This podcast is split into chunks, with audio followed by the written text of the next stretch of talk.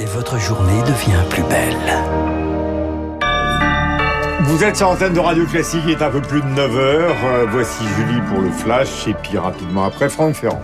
Le ministre de la Transition écologique condamne ce matin le déferlement de violence inouïe à Sainte-Soline lors des manifestations contre le projet de retenue d'eau dans les Deux-Sèvres. Une mobilisation qui a viré à l'affrontement avec les forces de l'ordre. Un manifestant est toujours entre la vie et la mort. Deux autres ont été grièvement blessés. Deux gendarmes également. Ils sont désormais en urgence relative. Des observateurs de la Ligue des droits de l'homme ont fait état d'un usage immodéré de la force sur place. La CFDT de son côté attend un geste fort du gouvernement sur les retraites. Le secrétaire général Laurent Berger n'acceptera la main tendue d'Elisabeth Borne au syndicat que si la réforme est mise de côté.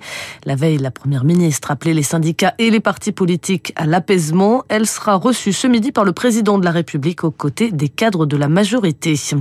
Des tensions sociales chez nos voisins allemands également. Un mouvement de grève d'une ampleur rarissime a débuté ce lundi pour demander des hausses de salaire dans un contexte d'inflation à 8,7%.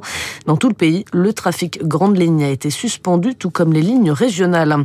Et puis du côté d'Israël, le président Isaac Herzog a appelé le gouvernement à arrêter la réforme judiciaire. Hier soir, des milliers de personnes sont à nouveau descendues dans les rues de Tel Aviv pour dénoncer le projet. La bourse, enfin, avec Investir, et nous retrouvons Céline Pantex. Bonjour Céline.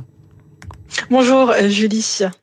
C'est un rebond ce matin à Paris, hein, plus 1,5% à l'ouverture pour le CAC 40, 7120 points.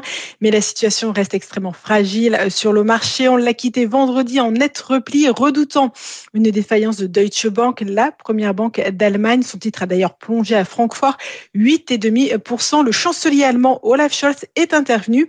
Objectif rassuré sur la solidité de l'établissement et écarter toute comparaison avec Crédit Suisse.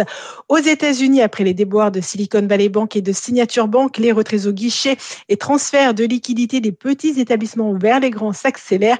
Les flux vers le marché monétaire ont atteint un record à plus de 5 000 milliards de dollars. Pour finir, je vous rappelle le CAC 40 à l'ouverture, un rebond à 7 120 points. Merci beaucoup Céline Pantex de chez Investir. Radio Classique, il est 9h05. 9h05, nous retrouvons Franck Ferrand. J'avais une petite suggestion pour vous, mon cher Franck. Tout à l'heure, je parlais de Basquiat Warhol. Mais le musée d'Orsay nous prépare une fantastique exposition donc consacrée à Édouard Manet et, donc Degas.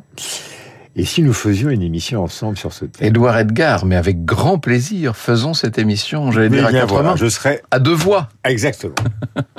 à très vite donc pour en parler. En attendant, c'est vers l'Espagne que nous voguons ce matin, puisque nous allons euh, évoquer un moment un peu méconnu de l'histoire contemporaine espagnole. C'était euh, avant la guerre d'Espagne et Franco, c'était la dictature de Primo de Rivera.